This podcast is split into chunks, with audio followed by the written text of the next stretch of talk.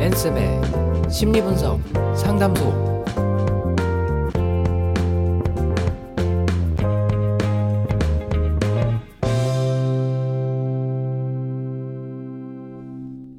네, 일상 속에서 나타나는 갈등이나 행동을 강점 성향으로 분석해보는 엔쌤의 심리분석 상담소 그 일곱 번째 시간입니다. 네, 안녕하세요. 네, 안녕하세요. 최혜인이고요. 네, 박앤디입니다. 네, 어, 이번 주 심리학 소식으로 먼저 오늘 문을 열어보려고 하는데요. 네, 음, 우리가 참 많이 고민하고 평소에도 많이 얘기하는 그런 주제가 이번 주 심리학 소식의 주제네요. 네, 뭐 흔히 나오는 그런 고민 중에 하나라고 볼 수 있는데요. 네, 어, 행복을 위해서 어떤 것을 선택할 거냐. 어, 음. 항상 이분법적으로 나누자라는 얘기는 아니지만 음, 둘 중에 어, 우선순위를 가리자면 어느 것이냐에 있어서 돈이냐 아니면 시간이냐 즉 여유로운 삶이냐 이 두 가지거든요. 네. 어, 이 소식을 전해드리기 전에 에, 또제 질문 최하나님한테 타임인가요? 네, 질문을 세 가지만 드리도록 아, 하겠습니다. 세 가지나요? 네. 네. 일단 어, 둘 중에 하나를 선택을 해주세요. 음, 통근 거리가 멀어도 저렴한 월세를 내고 살 것이냐 네. 아니면 통근 거리가 짧고 어, 대신에 비싼 월세를 내고 살 것이냐 음, 후자요. 후자요. 네. 네. 통근 거리가 짧고 어, 대신에 비싼 월세를 내고 살겠다. 네. 두 번째로 연봉이 높지만 근무 시간이 긴 직장이 있고 음. 또 연봉이 적지만 근무 시간이 짧은 직장이 있습니다. 둘 중에 연봉이 적지만 근무 시간이 짧은 직장. 어 그러신가요? 네. 자 그럼 마지막 네. 저렴하지만 경유지를 거쳐서 가는 항공 항공편이 있고요. 그다음에 비싸지만 직항으로 짧은 시간에 가는 항공편이 있습니다. 저렴하고 경유지 거쳐가는 곳. 아, 갑자기 확 튀죠. 네, 이 세 가지 질문으로 네. 어, 캐나다 브리티시 콜럼비아 대학교에서 4,600명을 대상으로 대규모 설문조사를 음. 했습니다. 그리고 그 결과가 사회심리학과 인성과학 저널이라는 이제 학술지에 실렸는데요. 음, 지금 말씀하신 대답 중에 두 가지가 이제 다수에 속하고요. 네. 한 가지는 소수였습니다. 아 그래요? 82%의 응답자가 돈보다는 시간을 가치를 두고 선택을 했다 음. 그래요. 그러니까 아, 돈이 조금 더 들더라도 내가 여유로운 시간을 좀 더 얻을 수 있다면 그쪽을 택하겠다. 아, 음. 처음 두 질문에 대해서 이제 최하나님이 그렇게 답변을 해주셨고 그렇죠. 마지막 질문에서는 어, 저렴하지만 경유지를 거치는 항공기 편을 타고 네. 어, 시간은 내가 조금 손해를 보더라도 돈은 세이브하겠다라고 아, 선택을 저는 하신 사실 거잖아요. 이 마지막 질문은 네. 경유지를 거쳐가는 이런 게 다들 싫어하더라고요. 근데 저는 그걸 좋아하거든요. 음. 그러니까 새로운 곳에 가서 네. 좀 구경하고 시간이 되면은 막 가서 숙소도 잡고 짧게 일정 투어도 할 수 있잖아요. 그렇죠.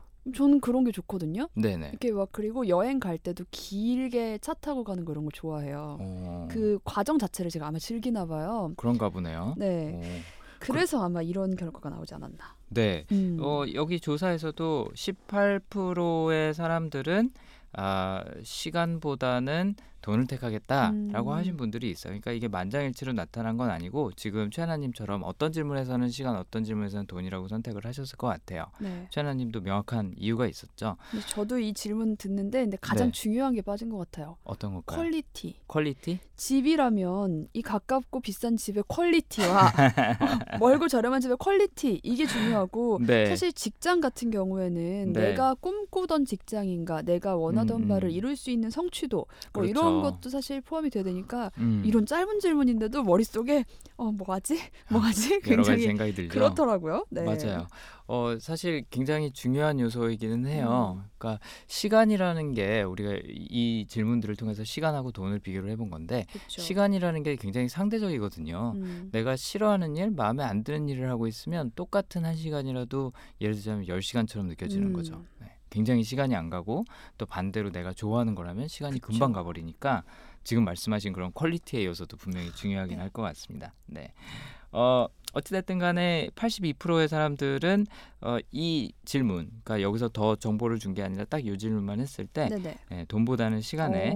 네, 가치를 두는 선택을 했고요. 네. 또 이런 선택을 했을 때, 즉 돈보다 시간을 우선시했을 때 사람들이 더 행복감을 많이 느끼는 것으로 어, 이제 이 음. 연구 조사에 의해서 확인이 됐다 그럽니다. 근데 사실 얘기를 들었을 때 예. 우리나라에서 한 이런 실험을 한다면 네. 과연 이런 결과가 나왔을까 하는 생각도 들어요. 그렇죠. 예, 아마 많이 달랐을 것 같아요. 그 요소 중에 하나가 이제 이 설문조사를 할때 어, 조사 대상에 포함하지 않았던 사람들이 있는데 이게 힌트를 제공해주지 않나 싶습니다. 음. 생존을 위해서 경제적인 수입이 요구되는 빈곤층은 조사 대상에 포함하지 않았다라고 이제 그쪽에서 밝혔는데 음. 한국에서는 이 제 주관적인 느낌으로 생각을 해봤을 때 네. 그동안은 시간보다는 돈을 사람들이 많이 택하지 않았었나 음. 싶어요. 네. 조금 내가 수고스럽더라도 네. 조금 내가 시간을 더 써야 하더라도 그걸로 인해서 돈을 뭐 조금 더 아낄 수 있거나 아니면 조금 음. 더벌 수 있거나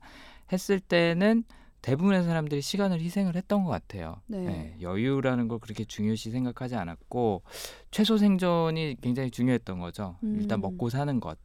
그다음에 또 우리나라가 경쟁이 심하잖아요. 네. 네, 경쟁하는 사회에서 내가 어, 여유를 부린다. 그럼 뭔가 게을러진 것 같고 열심히 살지 않는 것 같고 이- 이런 강박에 시달리지 않았을까 그 동안 그러니까요. 그런 생각이 들어요. 만약에 한국에서 했으면 몇 프로 정도가 시간을 택하셨을 것 같아요. 저는 사실 뭐 집은 모르겠지만 집도 사실은 가까운 데보다 네, 멀더라도 집값이 워낙 비싸니까 다들 이 외곽으로 나가잖아요. 그렇죠. 출퇴근 시간이 한시간한시간 반씩 걸리는데도 그렇죠.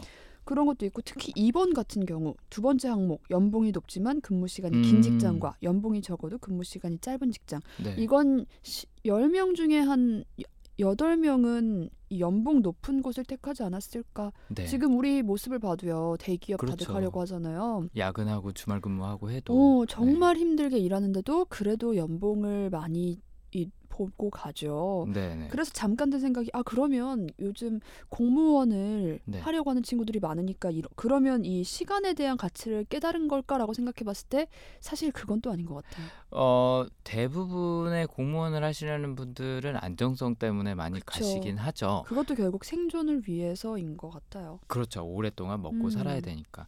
일단 최저임금이 너무 적고요. 뭐 그건 시급으로 받는 음, 네. 분들을 포함해서 말씀드리는 거고 또 연봉도 굉장히 적어요. 그러니까 인건비가 대체적으로 우리, 우리나라가 굉장히 낮거든요. 음, 그렇기 때문에 생존을 먼저 걱정하지 네. 예, 여유를 먼저 찾지 않게 되는 경우가 더 많은 것 같아요. 말씀하신 대로. 네, 일단 우리는 사실 질문 자체가 직장에 대한 선택지가 이렇게 시간에 관한 질문 자체를 많이 하잖아요.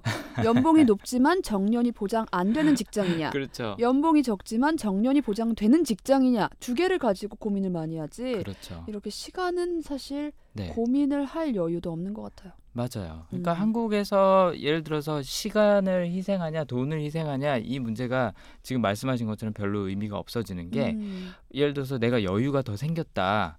어 그렇다 그래서 뭐 혹은 뭐 돈을 더 먼저 챙겼다 그래서 생존이 더 쉬워지거나 네. 아니면 경쟁에서 밀리지 않거나 하는 게 아니거든요. 음. 결국엔 이런 선택을 하나 저런 선택을 하나 힘들게 사는 건 똑같다는 거죠. 제가 얼마 전 깨달은 사실입니다. 그럼요.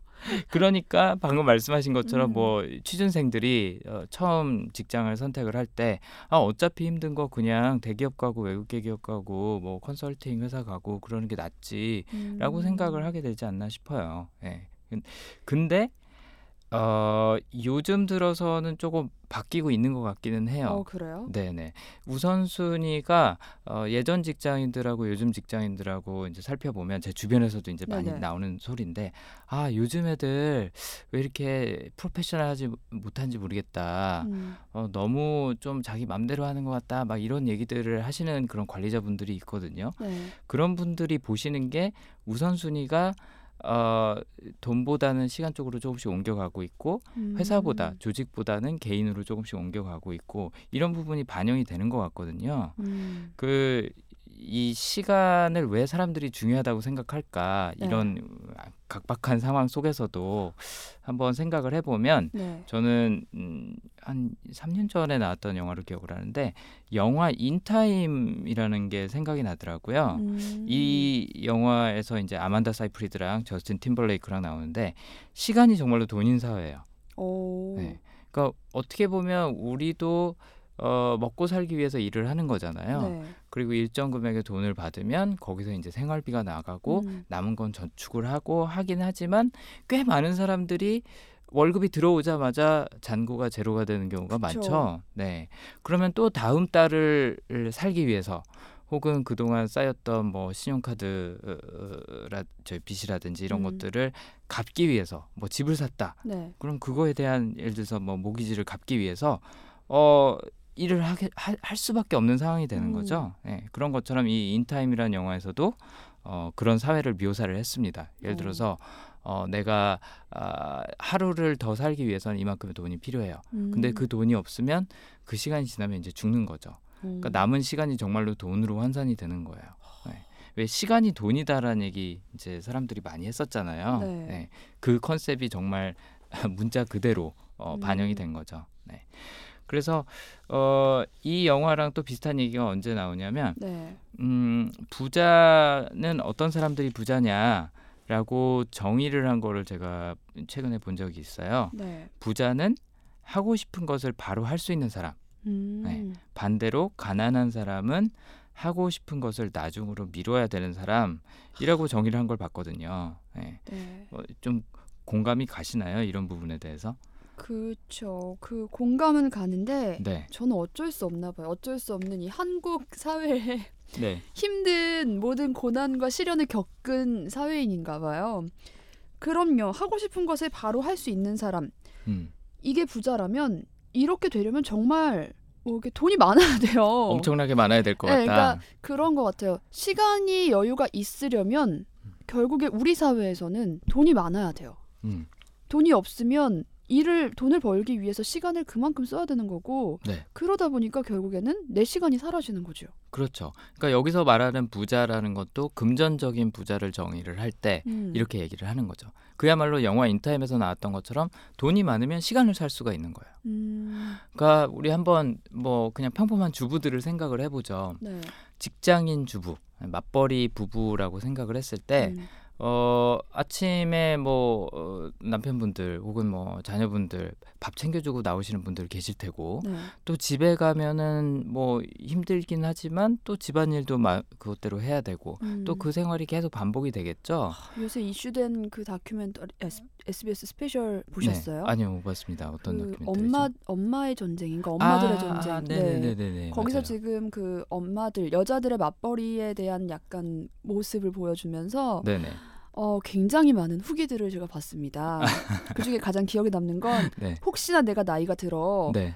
결혼하고 싶다는 착각에 빠졌을 때 네. 나를 일깨워줄 결혼에 대한 환상에 빠진 나를 일깨워줄 역작이라고. 어, 예. 이걸, 이걸 보면서 상기를 해야겠다. 네, 다시는 결혼에 대한 요만큼의 욕심이라도 들었을 때 이걸 보며 내가 아. 네. 모든 환상을 깨리라. 아, 맞아요. 아. 거기 나오는 부분은 뭐 그렇게 돈을 못 버는 부부가 나왔던 것도 아니었던 걸로 그쵸. 저를 기억을 해요. 뭐 둘 다 연세대에 나온 부부가 음. 나와서 저도 에피소드를 봤었는데 어 반대로 예를 들어서 부자다. 음, 그러면은 자기가 뭐 커리어 갖고 싶으면 갖고 그렇죠. 도우미 쓰고 싶으면 쓰고 뭐 도우미도 한 명만 쓰는 게 아니라 예를 들어서 뭐 음. 육아 도우미, 가사 도우미 뭐 음. 여러 도우미를 쓸 수가 있는 거죠. 그렇죠. 그럼 내 시간을 이제 세이브를 할 수 있는 거고 이제 그게 에, 저희가 방금 들었던 그 부자에 대한 정의가 아닌가. 음, 반대로 부자가 아닌 사람들은 하고 싶은 게 있어도 지금 내가 하고 싶은 게 있어도 음. 하지 못하고 나중으로 미뤄야 된다는 어, 거죠. 선택이 없이. 네. 이게 그 인타임이라는 영화를 보면 아니 뭐 저런 세계가 다 있어. 저건 너무 황당무계하다라고 생각하기 쉽지만 실제로 우리가 그렇게 살고 있는 거예요. 네. 예전에 네. 어떤 선생님이 그런 말씀을 하셨어요. 제가 대학생 때 너희가 가장 중요한 건 시간이다. 돈이 음. 문제가 아니다. 음. 택시를 타라.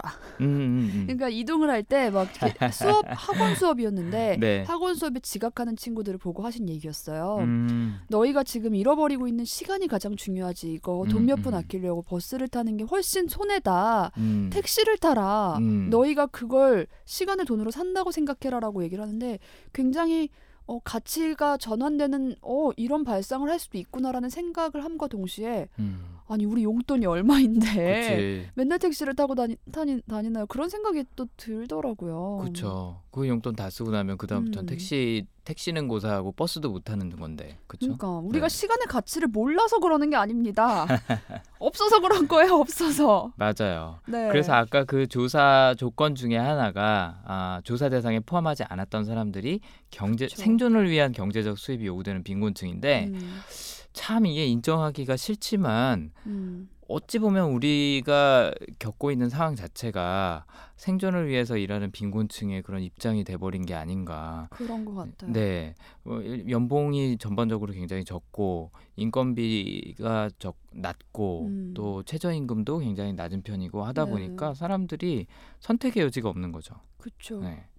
그래서 우리는 뭐 나름대로 일도 하고 뭐 생활을 해나간다고는 하지만 이 조사에서 제외한 대상에 우리도 속하지 않을까. 그러니까요. 그래서 네. 우리가 보면서 아 진짜 팔자 좋은 소리 하고 있다 이런 얘기가 나오는 이유가 우리는 지금 네. 당장을 살아가기가 너무 급급한 불쌍한 사람들인 것 같아요. 맞아요. 그런 부분이 아, 오늘따라 왜 이렇게 확실히 하소연이 나오지?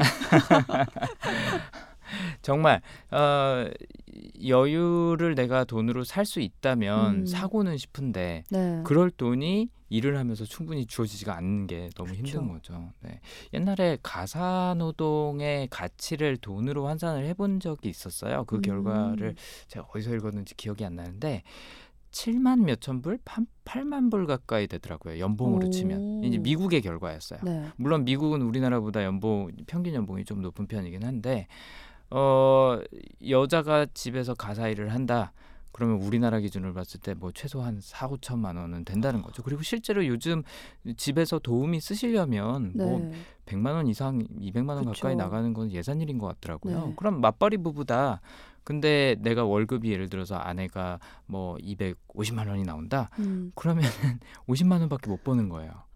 한 달 동안 열심히 일했지만 그쵸. 내 시간을 대체해 줄 사람을 찾느라고 200만 원이 나가는 거죠. 음. 지금 제 또래 친구들은 항상 그런 얘기를 해요. 결혼을 해도 나는 내 일을 놓지 않겠다. 일을 할 거다.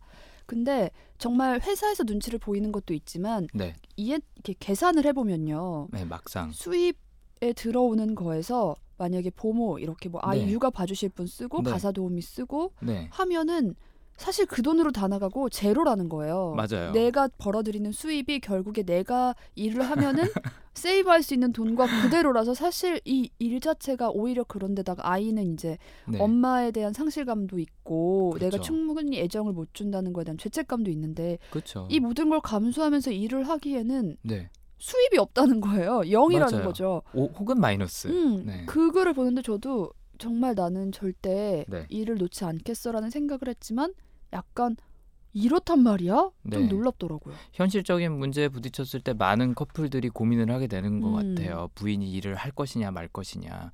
이거는 사실 뭐 저희가 이 팟캐스트에서 다룰 내용은 아닐 수도 있겠지만 아, 국가적인 차원에서 조금 더 정책이 개선돼야 되는 부분이라고 그러니까요. 생각을 해요.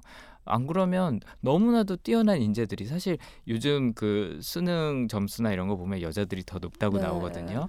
그다음에 뭐 직장에서의 평가나 이런 것도 음. 어, 여성들이 굉장히 높은 편인데 굉장히 우수한 인력을 저희가 잃게 되는 거거든요. 그렇죠. 네, 아까운 것 같아요. 이런 거는. 음. 네.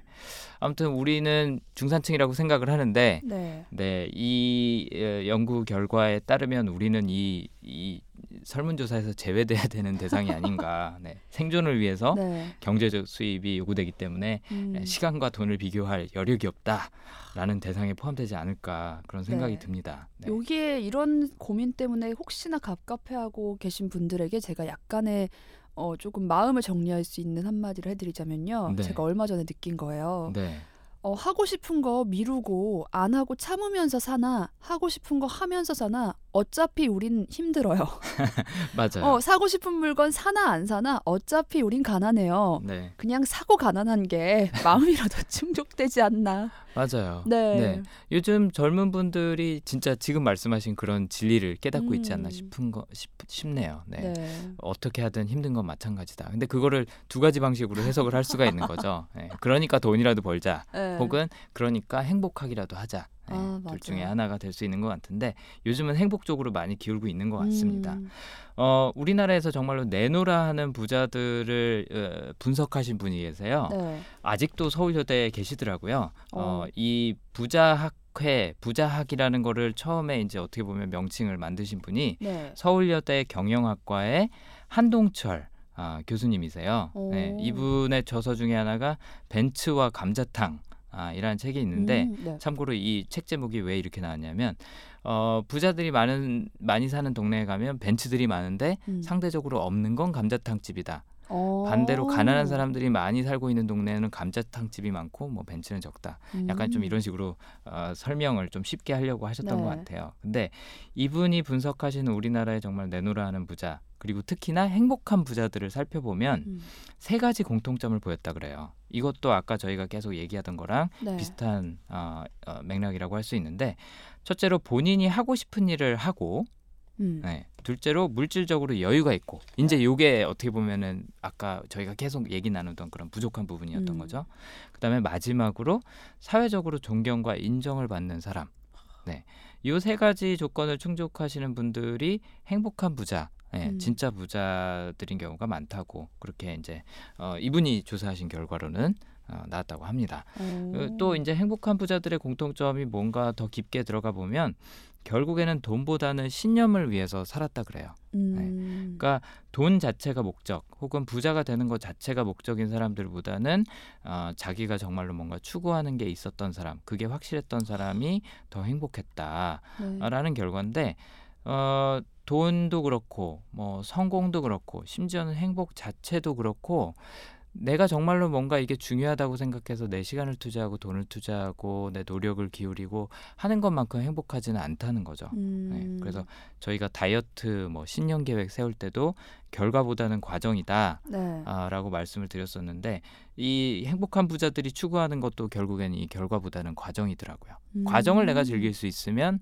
내가 그걸 좋아한다. 아까 최하나님이 그 세 가지 질문 처음에 드렸을 때 마지막으로 저렴해도 아, 아니 저렴하지만 경유기를 거쳐가는 항공편을 택하겠다. 네. 시간이 많이 걸리지만 했던 게 어, 저렴한 게 중요한 게 아니라 내가 경유지를 거치면서 그 과정을 즐기는 것 같다라고 말씀을 하셨잖아요. 네. 어떻게 보면 비슷한 맥락이라고 할 수 있는 거죠. 네. 음. 결과보다는 과정을 즐길 수 있는 사람들이 그 결과를 얻었을 때도 더 행복했다. 네. 그리고 또 그 과정을 즐기기 위해서는 필수 요소 중에 하나가 최소한의 생존 보장. 어. 그 다음에 두 번째가 시간. 네. 네. 이라는 거죠. 네. 그러게요. 네. 회사에서도 왜 일에 한참 집중하고 있는데 막 재밌어지려고 하는 찰나에 누가 뭐 전화해 갖고 질문하고 뭐 이것 좀 해주세요, 저것 좀 해주세요 하고 중간에 막 방해하고 그러면 네. 몰입도 안 되고 음. 재미도 끊기고 리듬도 끊기고 그러잖아요. 그렇죠. 네. 그렇게 시간을 내가 컨트롤할 수 없다는 거는 어 어찌 보면은 우리가 필요로 하는 기본적인 그런 음. 어 권리, 욕구 이런 것들을 굉장히 많이 침해하게 되는 것 같더라고요. 네. 뭔가 원하는 게 있고 내가 바라는 게 일단 뚜렷하다면 전 사실 요즘에는 내가 뭘 하고 싶은지 모르는 친구들도 굉장히 많잖아요. 아, 굉장히 많죠. 내가 뭘 하고 싶은지라도 적어도 생각을 갖고 있다면 남들보다 한두 단계는 그래도 좀 더 앞으로 나가 있다고 생각을 해요. 네. 그러면 그거를 나중으로 미루지만 말고 그래도 조금씩이라도 좀 관심을 갖고 음. 시도해보는 게 어차피 가난하니까 어차피 힘드니까 조금씩이라도 노력하면서 여기서 행복을 소소한 행복을 찾아보자 뭐 네. 저는 그렇게 생각하고 있습니다. 지금 말씀하신 게 어떻게 보면은 처음에 언급하셨던 퀄리티에 관련된 부분이죠. 음, 그러니까 내가 의미 있는 시간을 보내면 그 과정과 시간 자체가 굉장히 즐겁고 내가 희생해야 되는 다른 것들에 대한 충분한 보상이 되는데 음, 내가 시간을 의미 없이 보내고 있으면 네. 에, 그게 아까운 거죠. 어떻게 보면 아깝고 음, 지루하고 그렇기 때문에 어, 말씀하신 대로 내가 어디로 가고 있는지 정도 방향 전- 정도는 알고 있으면 조금 더 그 시간이 아, 값어치 있게 네. 네, 느껴질 것 같습니다. 앤쌤은 네. 본인이 지금 굉장히 행복하신가요? 어, 당연히 인간이기 때문에 항상 행복하다고 얘기할 수는 없지만 적어도 제가 일하는 순간에는 어, 굉장히 굉장히 행복하다고 할수 있을 것 음. 같아요. 제가 하는 일이 뭐 몇 가지로 이렇게 나뉠 수 있지만 그 중에 제일 큰 부분을 차지하는 게 지금 말씀하신 부분이거든요. 네. 사람들이 어느 방향으로 가야 될지 모를 때, 내가 무엇을 원하는지 모를 때, 그게 진로에 있어서든 인생에 있어서든 이런 것들을 이제 성향을 기반으로 음. 찾아주는 일을 하고 있어요. 네. 근데 어 마침 이제 저희가 다음에 얘기할 내용이기도 한데 꾸페 씨의 행복 여행이라는 책이랑 영화 이제 많은 분들이 알고 계시잖아요. 음. 거기에 행복을 위해서 필요한 것들 중에 목록 중에 하나가 나오는 게 뭐냐면 다른 사람의 행복에 집중하라라는 음. 얘기를 해요. 다른 사람이 무엇을 원하고 다른 사람들이 행복해지기, 행복해지기 위해서 무엇이 필요한지 네. 그리고 또 저희가 지난 지난 지난번이구나 어, 이타심을 발휘할 때 타인을 도와줄 때 행복해진다라는 오. 어, 얘기 했었잖아요. 네. 저는 그 두 가지를 충족을 하고 있는 것 같아요. 음. 사람들이 어떻게 행복해질지 제가 같이 고민하고 음. 또 그걸 도와주고 음. 하면서 저도 굉장히 많이 행복해지더라고요. 어, 네. 과정을 즐기고 계시네요, 정말. 네, 과정을 즐기고 있습니다. 그리고 또 결과들도 이제 어, 본인들이 얘기를 해주니까 음. 어, 바로 눈앞에 당장 나타나진 않지만 뭐 몇 달이 지나고 뭐 심지어는 1년이 지나고 해서 그 사람들이 어 엔쌤 제가 요즘 뭐 이렇게 이렇게 살고 있어요. 지난번에 그렇게 했던 게 너무 많이 도움이 됐어요. 뭐 이런 얘기를 듣다 보면 음. 저도 굉장히 만족감을 느끼죠. 네. 그래서 어 그걸 경험을 해 보고 나니까 네. 더 주변 사람들도 그걸 찾았으면 좋겠는 거예요. 저도 음. 너무 좋은 거죠. 네. 어, 어, 저는 뭐 여유가 많아서 네. 어, 제가 하고 싶은 일을 한다든지 음. 어, 하고 싶은 일을 바로 하고 있다든지 하는 거는 아니지만 음. 아까 말씀드린 것처럼 제가 희생하는 것들에 대한 보상이 내가 지금 하는 행위를 통해서 만족감을 통해서 네, 얻게 되는 거죠. 어, 네. 멋있네요. 최하님은 어떠신가요? 저요? 저는 사실 이 일을 택한 거에 있어서는 항상 후회가 없다고 생각을 하고 있고 음, 뭐 원하는 바를 제가 알았고 그리고 네. 그 관련 일을 하고 있고. 네, 그런 것만으로도 굉장히 좋고 네. 잘 살고 있는 것 같아요. 네. 아까 말씀드린 것처럼 항상 24시간 행복할 수 있는 그렇죠. 사람은 많지 않은 것 그렇죠. 같아요. 하지만 일상에서 느낄 수 있는 그런 소소한 행복의 순간들 때문에 음, 나머지 것들을 버티는 거죠. 나는 행복하다, 행복하다 하면 자꾸 외쳐주고 그럼요. 네. 네. 어, 꾸베 씨의 행복 여행이라는 영화 제가 방금 언급했었는데 음, 어, 아마 많은 분들이 알고 계실 거예요. 프랑스와 르로르라는 작가가 이 네. 책을 썼는데 그 작가가 심리학자예요. 어, 네, 실제로 정신과 의사고 이 꾸베 씨와 행, 꾸베 씨의 행복 여행에 나오는 헥터라는 주인공도 어, 그 책과 극에서는 심리학자 그리고 정신과 의사 상담가로 나오죠. 네. 네.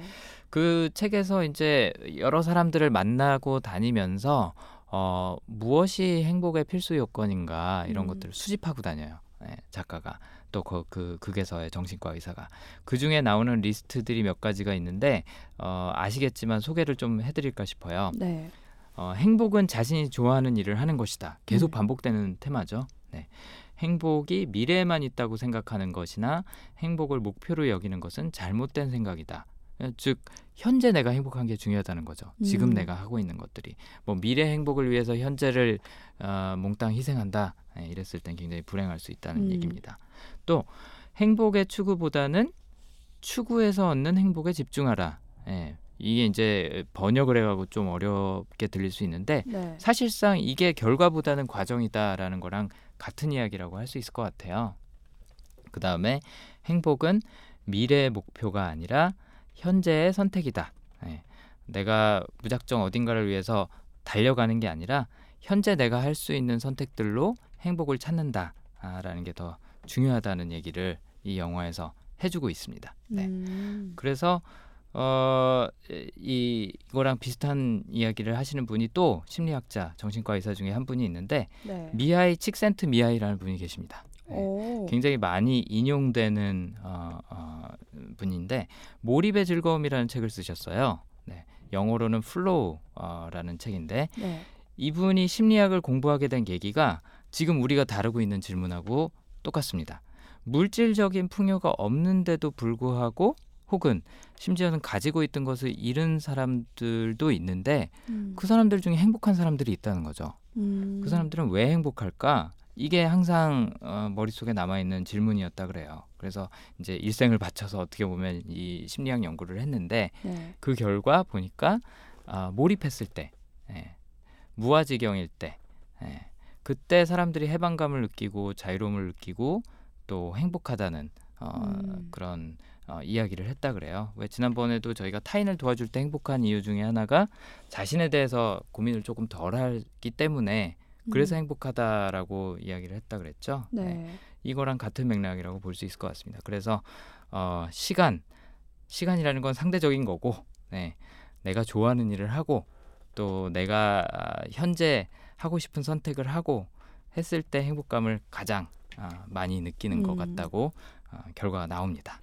네. 어, 네. 그러면요. 우리가 만약에 여유와 시간을 정말 많이 가지고 있다 라고 한다면은 어, 그냥 시간만 많다고 행복하지는 않을 것 같아요. 내가 뭘 하고 싶은지 이런 거에 대한 고민을 좀 가지고 있고 내가 네. 뭘 하고 싶은지 방향성을 좀 알아야 네, 이 시간도 잘 효 과적으로 사용할 수 있지 않을까 싶은데. 그렇죠. 어, 이- 좀 너무 막막하게 들릴 수도 있을 것 같아요. 들으시는 네. 분들한테 아니 진짜로 말씀하신 것처럼 여유가 많으면 행복할까? 네.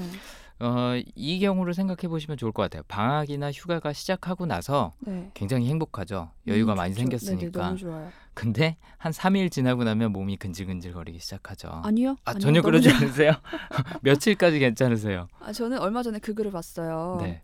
어, 회사를 그만두면 네네. 3개월 정도 행복하다가 네, 네, 네. 그때부터 이제 일이 다시 하고 싶어진다. 음, 음, 음. 그런데 나는 3년을 쉬었는데 아직도 너무 행복하다라는 글이 있었어요. 어, 사실 어, 저는 굉장히 행복할 것 같은데. 네. 어, 많은 분들이 그렇게 생각을 하시죠. 네. 네. 그게 이제 아까 저희가 얘기했던 그 맞벌이 부부 중에 음, 일을 그만두고 이제 전업주부로 어, 음. 전향하신 분들한테서 나타나는 그 우울증이나 아니면 여러 현상들이 있는데 처음에는 되게 좋아하세요. 네. 그러다가 지금 말씀하신 것처럼 뭐 몇 개월이 지나고 혹은 몇 년이 지나고 하다 보면은 자아실현을 못 한다는 거.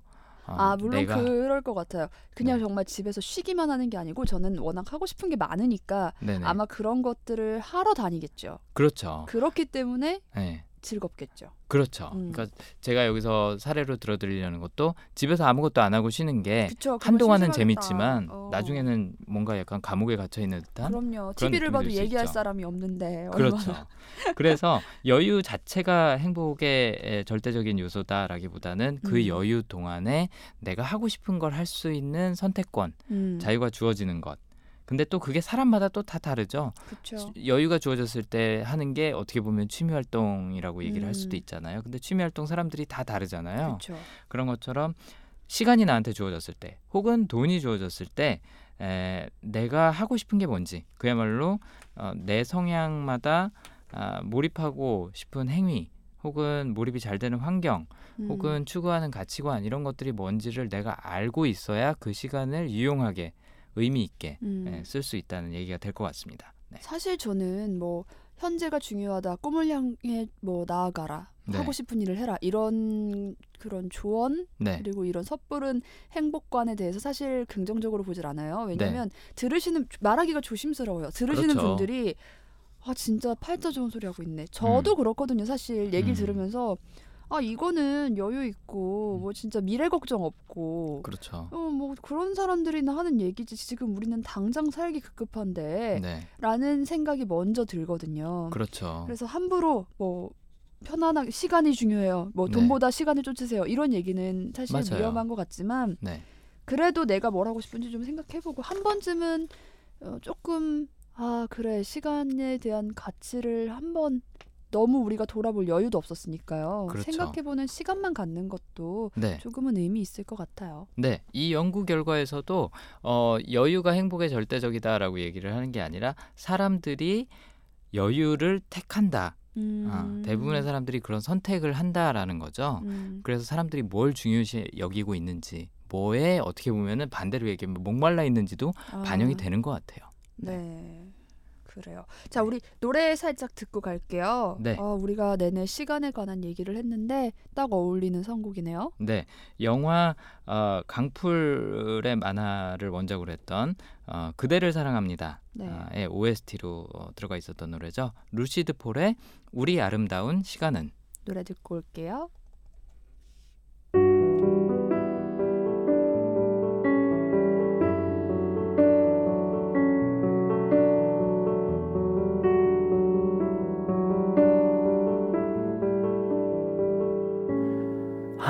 하루가 지나 오늘 밤도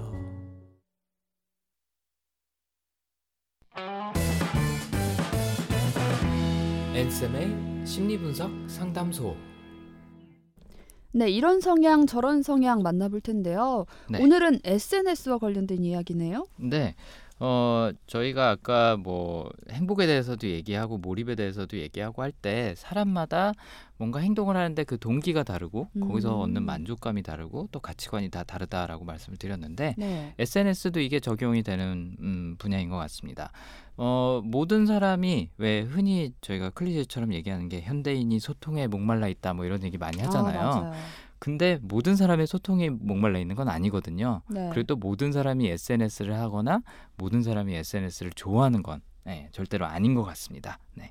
그래서 사람들은 왜 SNS를 할까? 예, 성향별로 좀 분석을 어, 해봤습니다. 어, 맞아요. 이 SNS 쓰면서도 사람들마다 스타일이 다 다르더라고요. 그렇죠. 네. 스타일도 다르고 그 이유도 다르고 음. 그래서 사용 스타일은 어, 능동적인 분들, 수동적으로 사용하시는 분들, 또 SNS를 기피하시는 분들 이렇게 세 분류로 한번 음. 나눠봤고요. 그다음에 사용 동기에 있어서는 뭐 사람 때문에 하냐, 아니면 정보 음. 때문에 하냐, 아니면 트- 트- 어떤 다른 목적 때문에 하냐 이런 것들로 좀 세부적으로 분류를 해봤습니다. 네. 그래서 일단 능동적으로 사용하는 어, 분들의 성향은 뭐가 있을까 한번 분석을 해봤는데요. 크게는 두 가지로 나눌 수가 있을 것 같아요.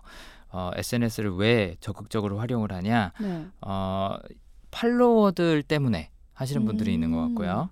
그 다음에 공동 관심사에 대한 대화를 같이 나누고 싶어서 음. 어, 어, 같이 뭉치고 싶어서 어, 이 두 가지의 성향 음, 카테고리가 어, SNS를 좀 능동적으로 활용하시는 분들인 것 같아요. 그래서 세부적으로 들어가 보면 예를 들어서 저희가 옛날에 언급한 적이 있었던 사교성이 사교성이라는 성향 같은 경우에는 다양한 사람들하고 내가 지인이 되는 것이 굉장히 즐거운 음. 분들이거든요. 넓고 얕게 예, 사람들을 만나고 사귀고 하는 걸 좋아하시는 분들이라서 네. 친구 수, 팔로워 수 늘려나가는 거 너무 음. 신나는 일이고요. 그다음에 또 유명 인사나 연예인들하고 예를 들어서 내가 인스타 친구가 됐다. 음. 너무 신나는 거죠. 네. 트위터 뭐 팔로우하고 또 누가 나를 팔로우하고 했을 때 굉장히 기분이 좋아지시는 분들이라고 할 수 있고 네. 또 커뮤니케이션 갖고 계신 분들 커뮤니케이션이라는 성향을 갖고 계신 분들은 내 얘기를 들어주거나 아니면 호응해줄 청중을 찾고 있는 거죠. 음. 네. 그러니까 누군가하고 친해지는 거하고는 조금 다른 개념인 거예요. 아까 사교성이라는 성향에서 말씀드렸던 것처럼. 네. 그래서 내가 뭔가 얘기를 하고 싶은데 들어줄 사람이 있었으면 좋겠다. 음. 어. 단순히 그냥 지인 관계가 되는 게 아니라. 그래서 이런 분들도 계시고 음. 또 하나로 좀 묶어서 얘기를 하자면 성취라는 성향, 승부라는 성향, 그다음에 존재감이라는 성향 아, 갖고 계신 분들은 좀 자랑하고 싶고 과시하고 싶고 음. 어, 이런 가시적인 성과를 자랑하는 것 자체가 이, 이 지금 말씀드린 세 가지 성향의 본질이라고 어떻게 보면 볼 수가 있거든요. 음. 그래서 그런 걸 위해서 어, 어떻게 보면 자랑할 대상이 필요한 거죠. 어. 내 얘기를 들어줄 사람하고는 조금 다른 거죠. 어, 과시하고 싶은 거예요. 소통이 아니라 음. 내 얘기를 들어라. 나를 자랑한다. 그렇죠. 빠바바밤. 어, 내, 내 얘기의 컨텐츠가 중요한 게 아니라 그야말로 어, 내가 아, 입고 있는 옷, 음. 먹었던 음식, 뭐 갔던 뭐 장소, 호텔 뭐 이런 걸 그냥 자랑을 하는 거예요. 음. 네. 특별한 내용이 있는 얘기는 아니에요. 사실 많은 사람들이 사실 저도 좀 그렇고 네, 뭔가 예쁜 데 가면 찍어 올리고 싶고 맛있는 음. 거 먹으면 찍어 올리고 또 뭐 이런 거 받고 뭐 아니면 뭐 새로 산 선물 네, 예쁜 옷 오늘 입었어 이러면 많이 올리잖아요. 그렇죠. 그리고 사실 아닌 척 난 그런 거 괜찮아라고 하는 친구들 중에도 네, 뭐 손가락 숫자라던가 하트 숫자, 네. 좋아요, 댓글 같은 게 또 막상 이렇게 많이 많아지면 기분 좋아하고 반응 네. 없으면은 좀 아 왜 이렇지 하고 말은 못해도 속으로 약간 느끼고 뭐 이런 게 있는 것 같아요. 그렇죠. 뭐 그 메슬로우가 얘기했던 인간의 기본적인 욕구 5단계에서도 어, 인정에 대한 욕구는 누구나 갖고 있는 걸로 음. 가정을 하죠. 네. 그래서 칭찬받고 그럼 사람들이 뭐 좋아해주고 그러면 음. 당연히 좋아하긴 할 텐데 이제 이분들은 어, SNS를 하는 주 목적이 뭐냐에 네. 있어서 이걸 자랑하고 과시하고 싶은 거다라는 게 이제 일반 저희들하고는 조금 차이점이 아닐까 어. 이제 예상을 해보는 거죠. 그래서 실제로도 어, 이 심리 에, 연구 결과 여러 가지가 있었는데 SNS가 그렇게 정신 건강에 안 좋다는 얘기가 꽤 나와요. 그럴 것 같아요. 네. 네. 그 이유가 상대적인 박탈감 때문에 음. 누군가는 나보다 좋은 거 입고 있고 좋은 거 먹고 있고 좋은 데서 살고 있고 뭐다 이런 너무 것들을 행복해 보이니까. 네. 네. 특히나 사람들이 제일 열받아하는 게 SNS에서 네. 커플들이라고요. 네. 에, 그 우리나라 그 저기 뭐죠? 어, 그뭐 뭐라 그래야 되냐?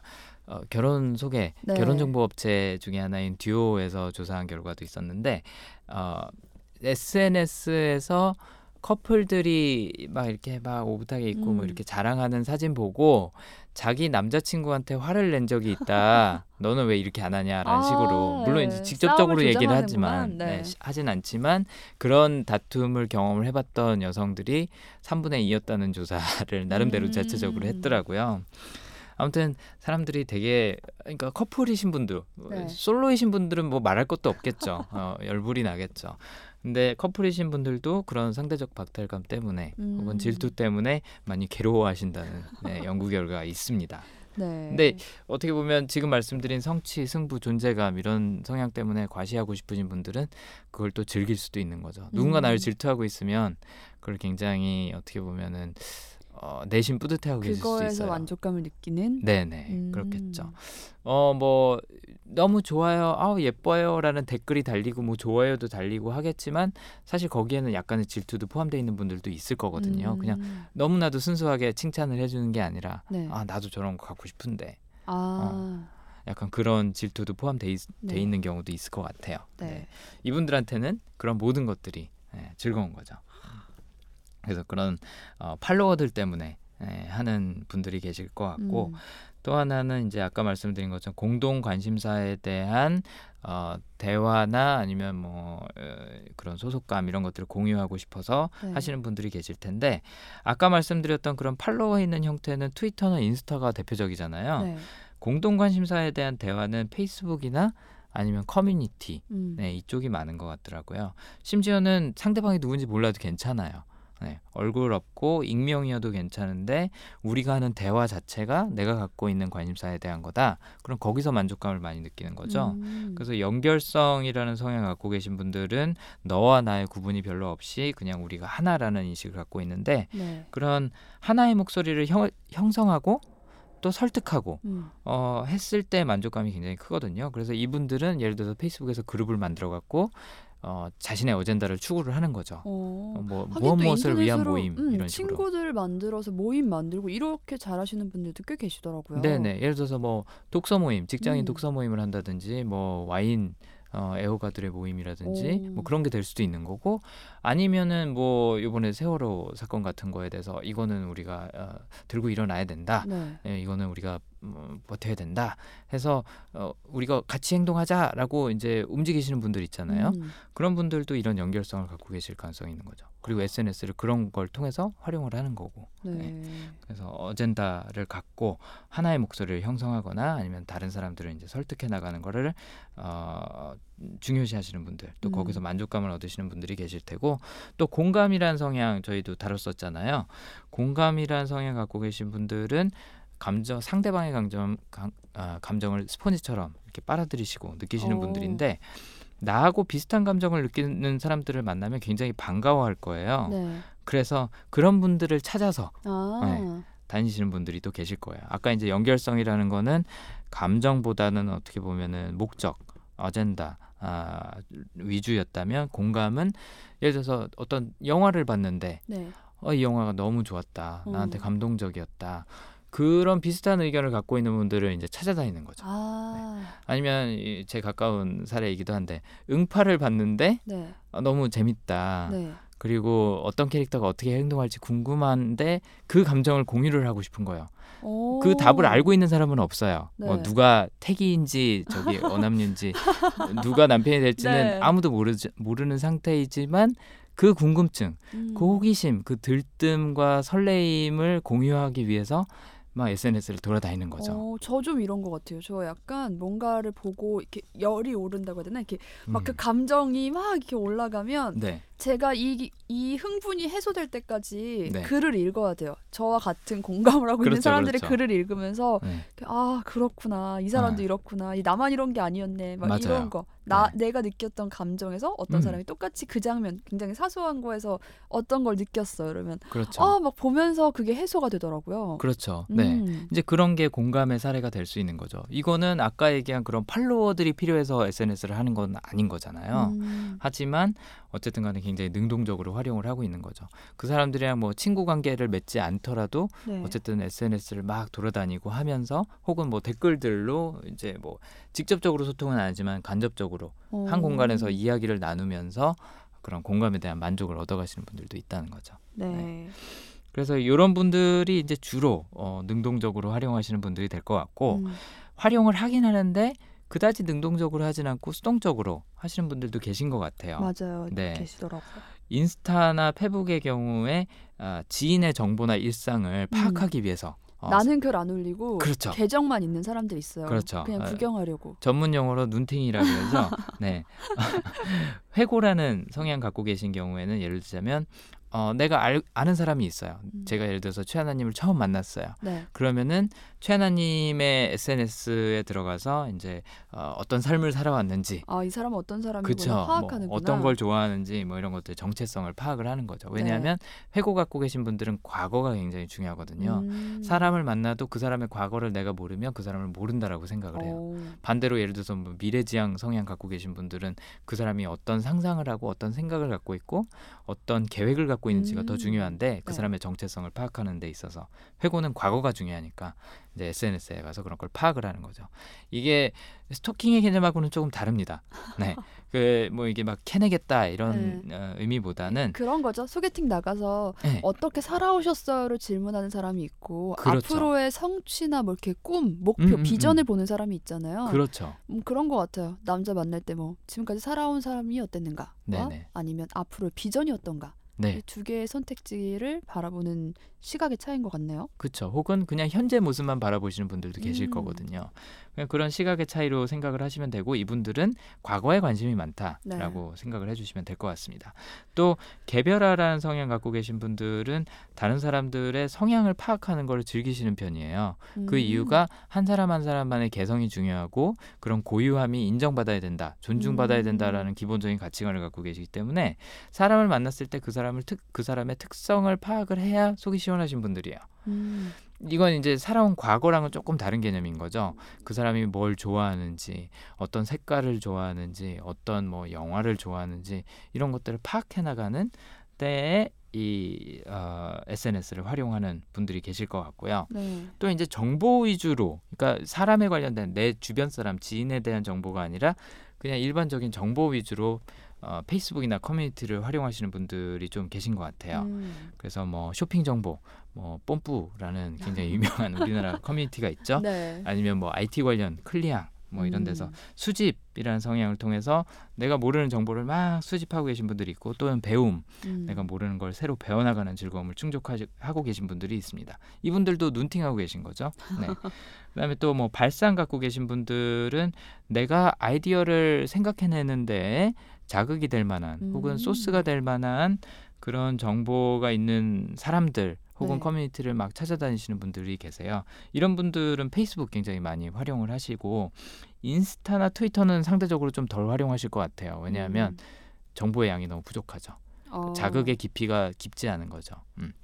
그래서 어, 상대적으로 적을 수도 있는데 인스타는 솔직히 조금 모르겠습니다. 인스타에서 어, 그런 아이디어를 얻으시는 분들도 계시긴 계실 것 같아요. 뭐 하시는 일이 뭐 디자인이나 네. 뭐 패션이나 이쪽이라면 이미지만 보고도 음. 어, 하겠지만 기본적으로 인스타는 어쨌든 이미지잖아요. 네. 사진 한 장. 뭐 그런 이제 제한이 있죠. 또 보면 SNS를 아예 안 하겠다. 난 SS, SNS 하지 않아라고 선언을 하는 분도 계세요. 그렇죠. 굉장히 강하게 거부하시는 분들이 음. 계시죠. 네.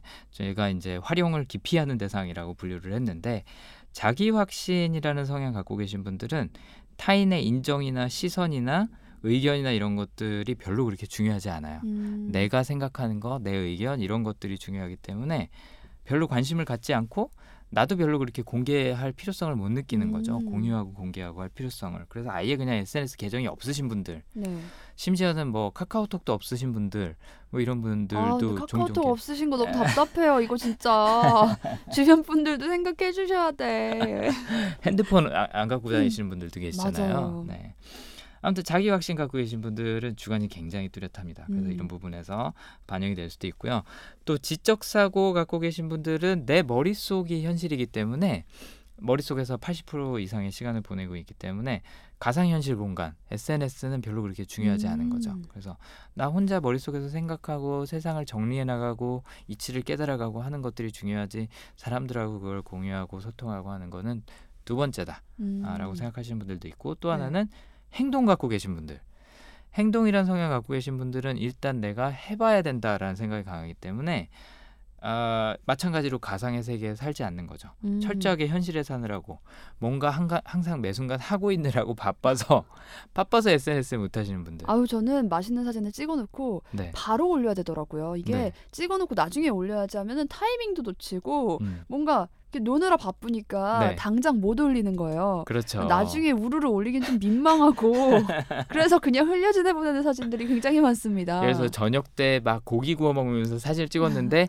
다음날 아침에, 아침에. 올리니까 민망해지는. 네. 네. 그렇죠. 그래서 너무 바빠서 그냥 아예 SNS는 안중에도 없으신 분들도 음. 계신 거죠. 네. 그다음에 또 절친이란 성향을 갖고 계신 분들은 아까 말씀드린 그런 어, 사교성이란 캐릭터랑 그 성향이랑은 반대로 좁고 깊게 관계를 맺으시는 분들이죠. 네. 그래서 폐쇄형 SNS를 쓰시면 쓰셨지 그런 뭐 페이스북이나 이- 인스타나 음. 뭐 트위터나 이런 만인에 공개되는 SNS는 잘 안 쓰시는 편인 거죠. 오. 내 지인, 나한테 정말 중요한 사람들하고만 소통하는 장소. 그래서 뭐 예를 들어서 라인 밴드를 쓰신다든지 아니면 뭐 커플이라면 커플용 비트윈만 쓰신다든지 음. 뭐 이런 식으로 좀 닫아놓고 어, 소수의 사람들하고만 연락을 하시는 분들이 계실 것 같아요. 네. 어, 최하나님, 음, 저희가 뭐 다음 시간에 조금 더 깊게 들어가겠지만 네. 강점 테스트 해보셨잖아요. 네네. 네네. 그 중에서 아 이거 내 SNS 사용 방식이랑 좀 비슷했다라고 가장 공감되는 게 어떤 부분이 있으실까요? 어 저는 어 약간 자랑하고 싶은 마음도 있는 것 같고요. 음 근데 자랑하고 싶은데 민망해서 못 하겠어요. 어떤 성향 때문에 좀 자랑하고 음, 싶으세요? 약간 승부지 않을까 싶은데 승부 음, 성취? 음, 네. 음, 음. 자랑하고 싶은데 네. 이걸 내가 자랑하고 싶어서 올린다는 그 속내가 너무 빤히 보여서 어, 내가 봐도 이건 민망해서 못 올리겠는 그런 음. 경우가 꽤 많죠 저는. 그렇죠. 남이 인정해주면 그게 약간 조금 더 제대로 된 인정 같고, 음. 그렇죠. 내가 엎드려서 절 받으면 그건 약간 좀 하수에. 네. 네. 네. 아유, 그러니까 이게 사람 심리가 참 이게 뭐 하고 싶어도 거기다가 뭐 그 해시태그 한 마디 더 달고 네. 또뭐 좋아요 눌러주세요 하고 이런 게 음. 저는 그렇게 생각하거든요. 누구나 인정받고 싶은 욕구는 있지만 그 그렇죠. 욕구에 정말 솔직하게 해주세요라고 당당하게 말하고 남들이 보면 눈살을 찌푸릴 정도로 음. 과하더라도 내 욕구를 강하게 발산하는 사람이 있고 네. 어 인정받고 싶은데 남들이 그렇게 인정받고 싶어 노력하는 그 과하게 행동하는 내 모습조차 손가락질할까봐 한 소리 네네. 들을까봐 네. 숨기는 사람들. 그렇죠. 전 약간 후자인 것 같아요. 후자이신 것 음, 같으세요. 부끄러움이 많습니다. 그러시구나. 아 진짜 저번에 크리스마스 그 복장 예쁘게 입으시고, 네. 네. 네 그거 어디다 안 올리셨죠? 올렸어요. 올리셨어요? 또 올렸죠. 아. 그러셨나요? 보정 좀 아, 해서 올려야죠. 그렇군요. 네. 아무튼 SNS 하시는 분들도 각자만의 이유나 사용 방법이나 동기 이런 것들이 다 다를 음. 것 같아요. 그래서 오늘은 그런 것들을 좀 다양하게 살펴봤습니다. 네, 오늘 이렇게 SNS 이야기까지 만나봤는데요. 참 재밌었고요. 네. 우리 다음 주에는 더 알차고 재밌는 이야기로 돌아오도록 하겠습니다. 우리 네. 모두 다음 주에 다시 만나요.